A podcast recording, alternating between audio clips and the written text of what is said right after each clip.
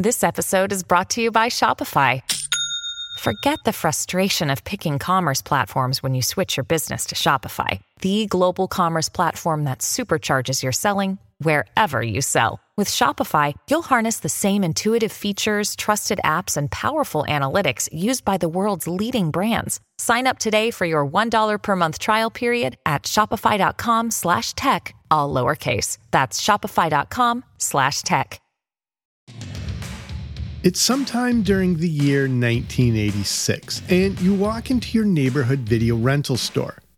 It's still a few years until Blockbuster Video would become more commonplace in our cities, so the independent video store provides us with our rental entertainment. You have your membership card, walk in, and head straight for the new releases, hoping they still have some available copies. The shelves are mainly full of VHS tapes and some Betamax. But then there's something different. It looks like a vinyl album, but it's shiny and metallic.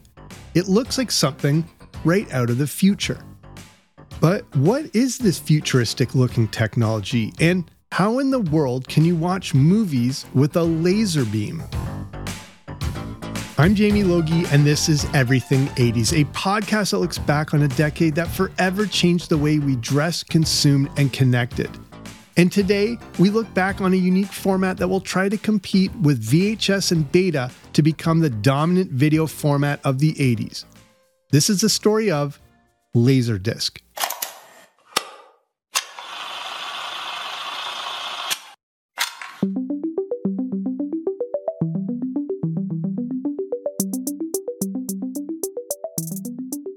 I never owned a Laserdisc player, and I didn't even know anyone who owned one, but I was fascinated by this futuristic technology.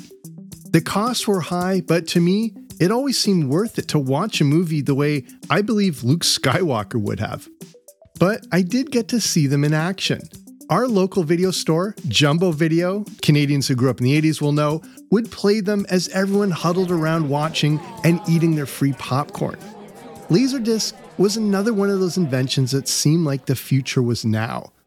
But Laserdisc was more than just a giant CD, and, not surprisingly, a lot went into its development. And it goes further back than you may realize. Let's check out all things Laserdisc and how it paved the way for our modern video technology. If you're younger or didn't grow up in the 80s, Laserdisc was a record size CD looking disc. It was 12 inches in diameter and made up of two sided aluminum discs layered in plastic. As much as it had a digital appearance, the Laserdisc was actually analog. The technical details of how Laserdisc works are somewhat simple, but I'm still going to try and give it my best Mr. Wizard explanation. A laser disc has a thin layer of metal covered with microscopic bumps called pits and falls. And as mentioned, this is completely analog. Unlike CDs and DVDs, the pits and falls on those things are essentially read as ones and zeros. Laserdisc used FM modulation. This means that those little bumps on the disc are dynamic Basically, they are different sizes and also spaced differently. A CD or DVD spaces are pretty much all the same size and just go up, down, up, down. Laserdisc spaces are kind of all over the place. They can be short, wide, up, down, sideways, and so on. The invention of the Laserdisc can trace its roots all the way back to 1958 the idea way back then was that video could actually be reproduced through electron beam optical technology.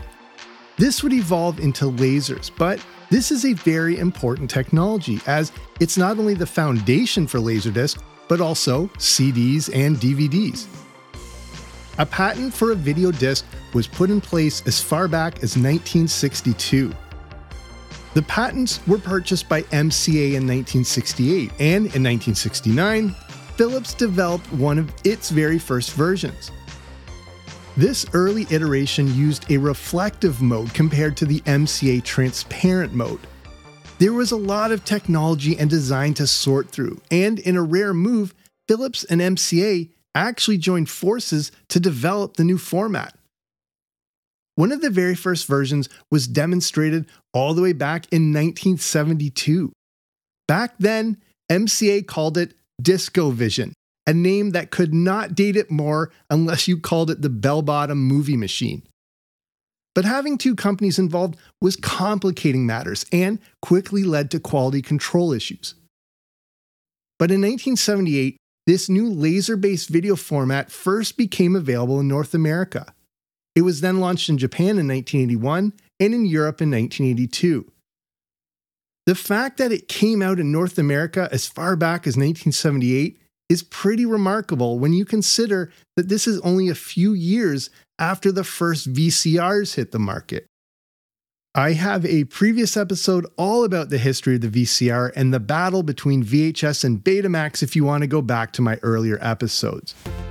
But as we go into the 80s, along with Beta and VHS, Laserdisc was the third video format available to the public. Most format wars are often a two horse race with both competing to become the dominant standard. Nintendo Sega, Apple Android, AC versus DC, Corey Feldman and Corey Haim, and of course, VHS versus Beta. But it's easy to forget that the video format war in the 80s had a third competitor trying to carve out its own path Laserdisc. So it's mainly been VHS versus Beta, but also this strange disco machine that was so fraught with problems right out of the gate that the entire Laserdisc industry was almost dead within just a few years. But in 1980, Pioneer Electronics set everything straight by purchasing a majority stake in the new format. They also gave it a new name. They called the format Laservision, and the brand name was now called Laserdisc. So that's important to note. Laservision was the actual format name. So, like Kleenexes to facial tissue, Tylenol to pain relievers, and Zamboni to ice resurfacing machines, Laserdisc was just a brand name. But eventually, Laserdisc just became synonymous with the entire format. Pioneer, based in Japan, was much further ahead in development and manufacturing, but hadn't really broken through into North America.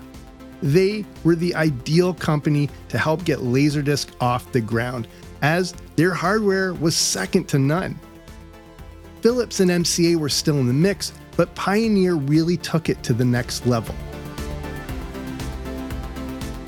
The early 80s was an interesting time for home video. VCRs that had only been out a few years were incredibly expensive and just weren't yet commonplace in most homes. Now, you have a third option. There was no telling how huge the home video market would soon become, and other options for these new technologies were explored. With Laserdisc, at first, there was a real focus on the education markets. When Laserdisc first came out, the Museum of Science and Industry in Chicago used them for data storage. Laserdisc had an enormous storage, so people could come in and look up newspapers on these giant discs. But at its core, this was an entertainment device. Laserdisc was meant for movies. It was great the museum discovered a notable use for them, but these things were meant to get into people's homes. The public needed to understand this was the ideal format to watch their favorite movies. Movies in the home were still a novel concept in the early 80s, and they needed to start releasing some titles so people would want to buy them. On December 15, 1978, the very first movie was released to Laserdisc. Jaws gets the honor of being that very first release. But we're now into the 80s, and companies like Magnavox, who made the Magnavision, had to sell people on the virtues of this new technology. That meant convincing people to spend a small fortune on the players and the discs. And who better to extol the virtues of this futuristic technology than Spock himself, Leonard Nimoy? Interesting. A record player that produces beautiful sound and pictures through my TV. What is it called? Ah, Magnavision. Gourmet video for people who know and love video. I see. The system consists of this Magnavision optical video disc player, a LaserVision video disc, and my TV. You can't see it there, but Nimoy is actually talking back and forth with a flashing rock.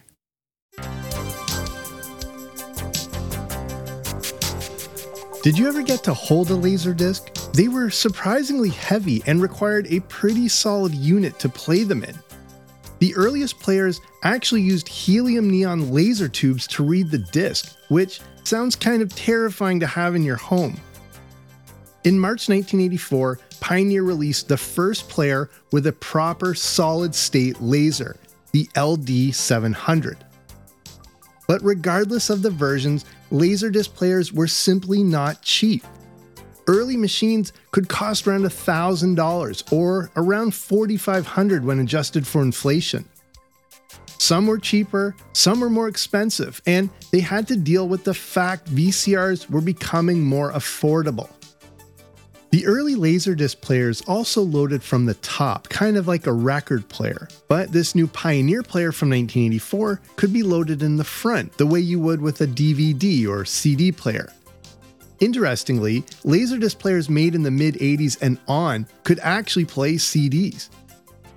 The problem is that the steady state laser used in the new 1984 models led to poor picture quality.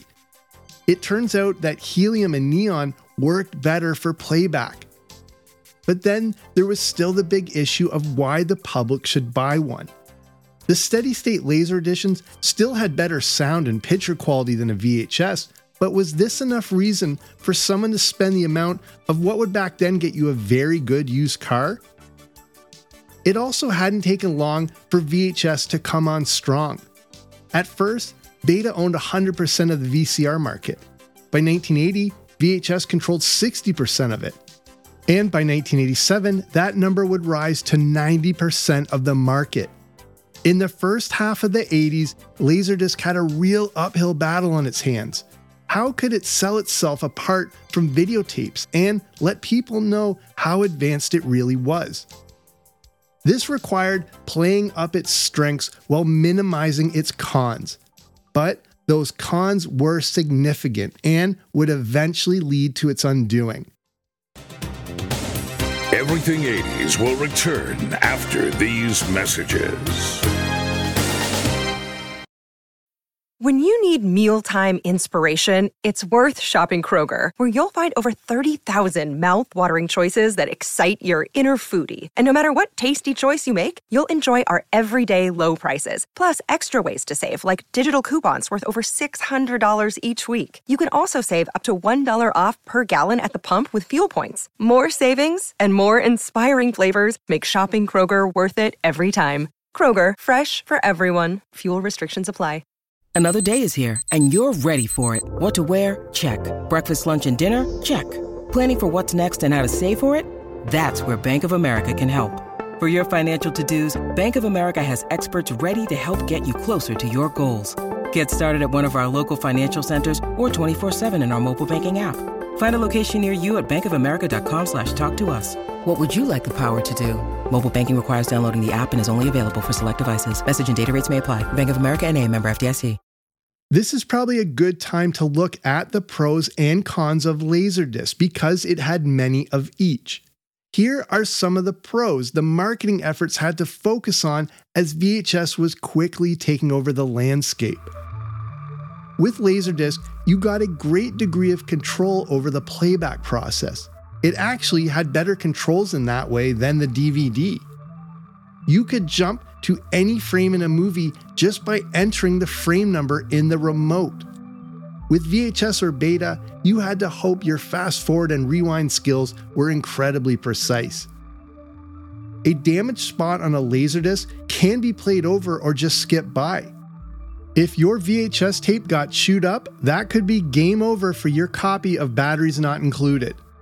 On a DVD or Blu ray, a damaged spot can really mess things up as you often can't play past it. With a DVD or Blu ray, the entire movie can come to a halt, and that means stopping the movie, taking it out, cleaning it, or blowing on it as if that actually does anything, then queuing it back up to try and find where you left off, only for it to come to a halt again. It's thought by audiophiles that the sound on Laserdisc is superior to even that on DVD. It's thought that Laserdisc has a smoother and more film like sound to it. True movie lovers needed to have Laserdisc. The quality was so good that many albums would be released on Laserdisc. If you loved and appreciated sound from movies and music, you had to have this format. Laserdisc couldn't block out navigation controls, and to me, this is big.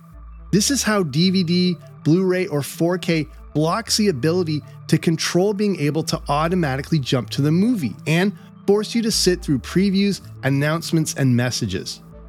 So, some pretty great features, and this was the focus of the marketing. The Pioneer Combination CD Laserdisc player with a 60% sharper picture than most VCRs and the incredible clarity of CD sound. It makes movies, music, and concerts truly come to life. But then there are the cons, and they are pretty big cons. Ultimately, the problems that existed with Laserdisc probably led to its demise more than its benefits. When Laserdisc hit the market, here were some of the initial complaints about the format. The discs were heavy, about a half pound, and could be easily damaged. Since they were so heavy, it took a toll on the components of the players, leading to more noise than other format players. Those early Magnavox units also got incredibly hot and could sometimes melt the disc. You couldn't record on a laser disc. We'll get back to this in a bit, it's significant. Playback was limited to around 30 to 60 minutes per side. When one side was finished, you actually had to get up and flip over the disc like you would with an archaic record on a gramophone, like you were in a 19th century parlor. And entire discs could maybe hold two hours at best. Future units would be able to flip the disc by changing the direction of the laser inside, but this feature might have been too little too late and expensive. Even though the disc could play past scratches and such, they still needed to be immaculate to not have parts skipped over. Even slight scratches and dust could result in read errors, which would cause playback problems. Too many scratches, and you had a viewing nightmare on your hands. The discs also had to be perfectly flat. We're talking straight as a frozen rope in winter. Any sort of bending on the disc would result in crosstalk by the laser, which distorted the picture. This bending wasn't just from user neglect, but brand new factory discs sometimes could have slight warping, which could create this problem. Again, another significant issue we'll get back to in a bit. A huge problem is there was actually a difference between discs and players. Whereas all VHS tapes were the same, the quality of Laserdisc could vary depending on the manufacturer. Some of the first DiscoVision discs were actually made by hand, there just wasn't a definitive standard of disc. Same thing with the players. A low quality disc could still look bad on a high end player, and if you had a large TV, the low quality would be even more evident. This led to many bad possible combinations between disc manufacturers and models of players. There was no consistency across the platform as there was with VHS. Any brand of VHS tape could work in any brand of VHS VCR. With Laserdisc, it was chaos. If you owned a Magnavox player but could only find a specific movie that was made by MCA, you could be out of luck as the image and sound could be completely distorted. There were also a lot of poorly put together discs. A Laserdisc wasn't a single unit, but two sides basically glued together. Some companies used a cheap George Costanza adhesive that could leak through and damage the disc, leading to huge playback problems. But now we have to compare Laserdisc head to head. That's a little VCR humor there because VCRs use magnetic heads to play the tape. Anyway, moving on, we have to compare Laserdisc head to head with the king of home video in the 80s, the Video Home System, or VHS. Going into the mid 80s, VHS was clearly winning the format war against Beta. But how did VHS stack up to the shiny metallic combatant? Well, Laserdisc could easily go toe to toe with its tape based counterpoint. Right off the bat, there is the obvious issue of picture quality, and it was a substantial quality. When you look at the horizontal resolution, Laserdisc provided around 425 lines, while VHS was maybe 240 per picture height. A huge advantage for Laserdisc was that it had more room to store audio and could contain multiple audio tracks. This allowed for something called a director's commentary, which we take for granted today, but was a big deal when they first came out. Studios could now put out special editions with these extra tracks, and a few of the first releases to do so were the 1984 Criterion Collection of the 1933 King Kong film and Citizen Kane. These first of its kind discs contain interviews, commentary tracks, documentaries, and still photographs. This set the standard for all future special edition releases, with bonus content now pretty much standard on any release. With Laserdisc, studios could also release special collector's editions and release films in widescreen frame and letterbox so we could see films the way directors intended. The premium movie viewing experience was a big focus of Laserdisc as it was trying to capture the rental market, which was really starting to explode. Laserdisc was also used for a few video games, including Space Ace and the quarter goblin game Dragon's Lair. Dragon's Lair, the fantasy adventure where you become a valiant knight on a quest to rescue the fair princess from the clutches of an evil dragon. You control the actions of a daring adventurer finding his way through the castle of a dark wizard who has enchanted it with treacherous monsters and obstacles. Laserdisc allowed these games to feature full motion video. Released all the way back in 1983, you may remember crowding around Dragon's Lair in an arcade to see this astonishing game, but knowing you would have to take out a small loan to play it. Speaking of video games, and here's a deep cut for you, you may remember the Halcyon video game system.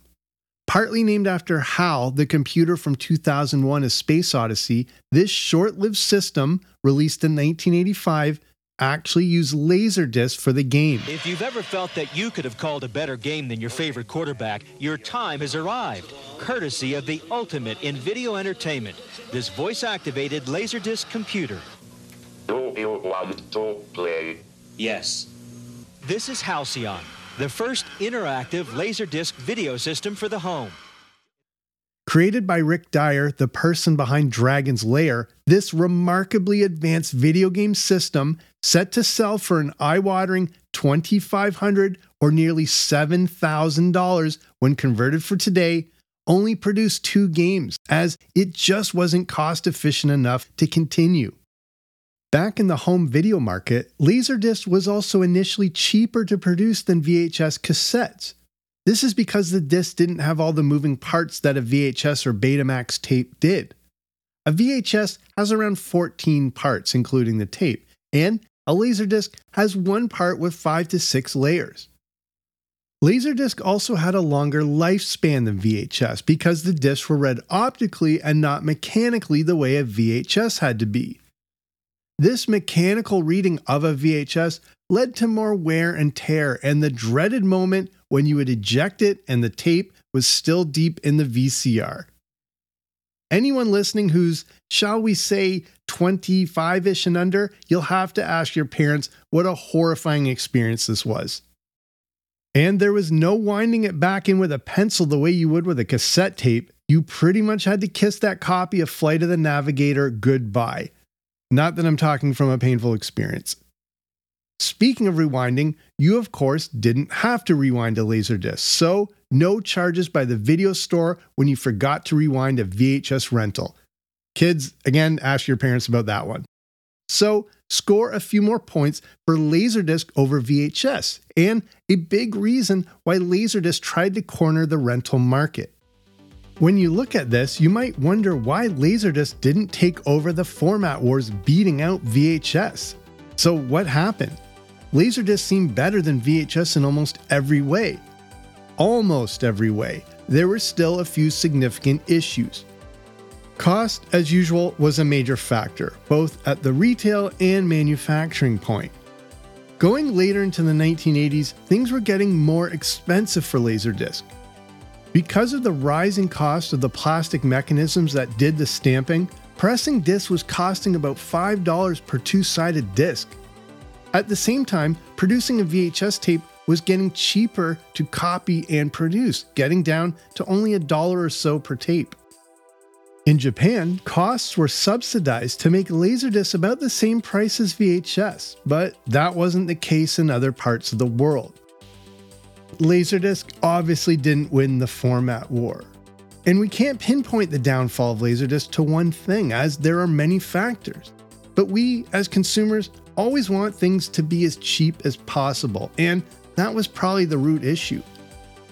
Laserdisc, both the machines and the discs, just weren't cheap. People were still buying them, but it just wasn't a substantial part of the home video market. Some estimates say that Laserdisc reached less than 2% of homes and at the most 5%. Blu ray, let alone 4K, could be seen as a niche product compared to the DVD, but as of just five years ago, upwards of 34% of homes own a Blu ray player, a good 30% more than own Laserdisc at its peak. Like Blu ray and 4K, Laserdisc was embraced more by hardcore movie lovers who will always seek out the latest physical format. The average consumer just didn't care that much about enhanced audio and video, especially at those prices. And considering the fact that later in the 80s, you could get a great VCR for next to nothing. For the average person, Laserdisc just didn't make sense. Another huge thing I alluded to earlier was you couldn't record on them. Laserdisc was for occasional use, whereas the VHS had a place in everyday life. The VCR was used constantly by the whole family.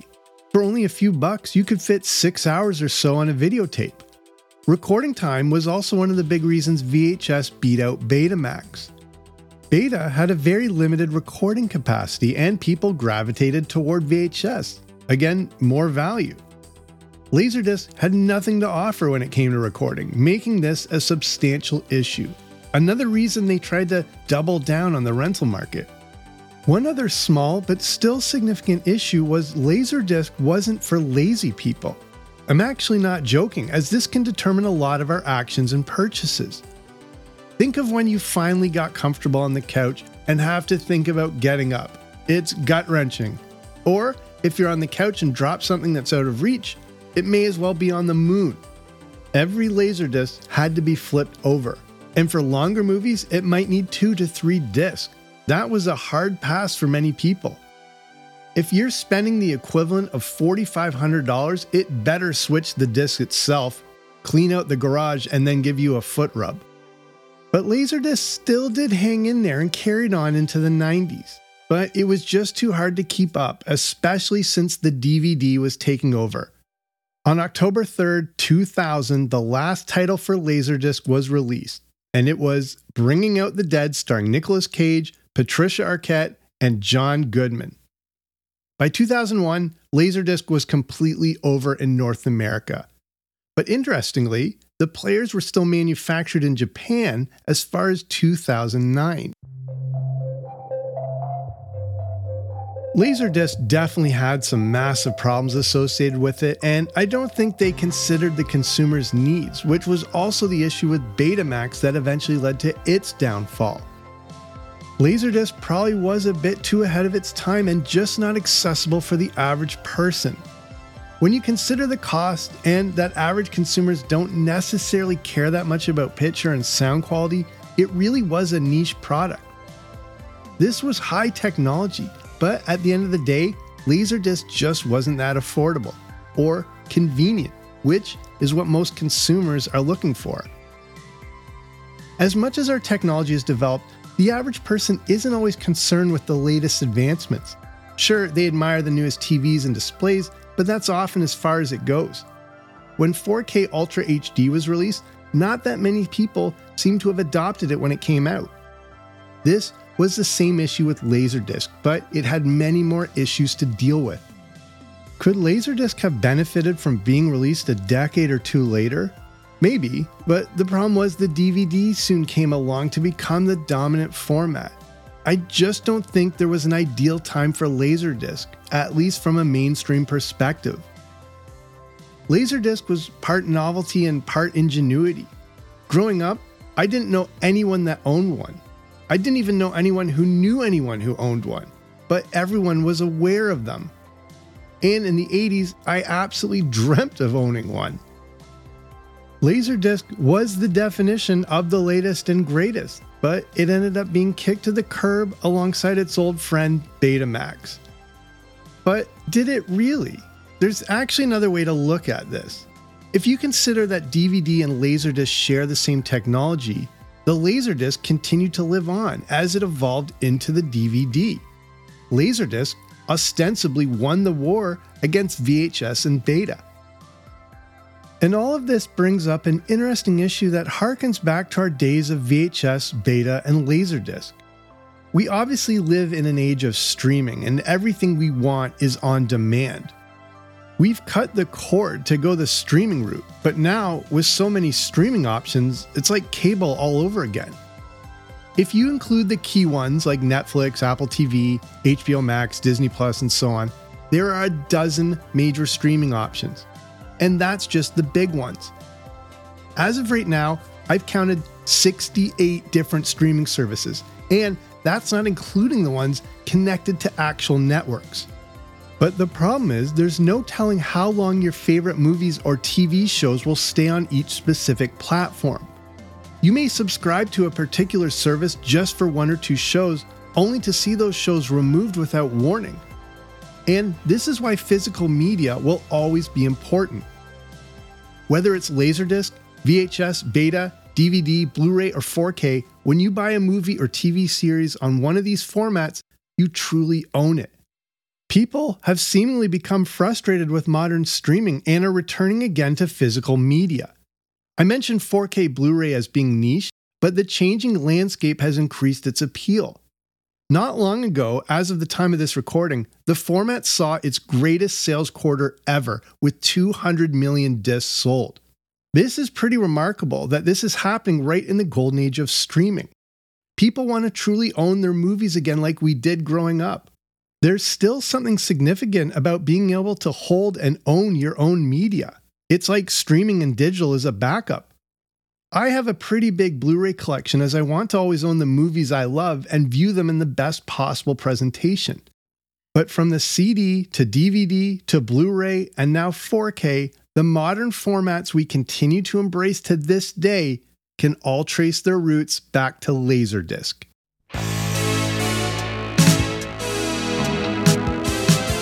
So that's our show. Thank you so much for listening. And if you like this, there's plenty more where that came from in my earlier episodes. Here are some suggestions for further listening.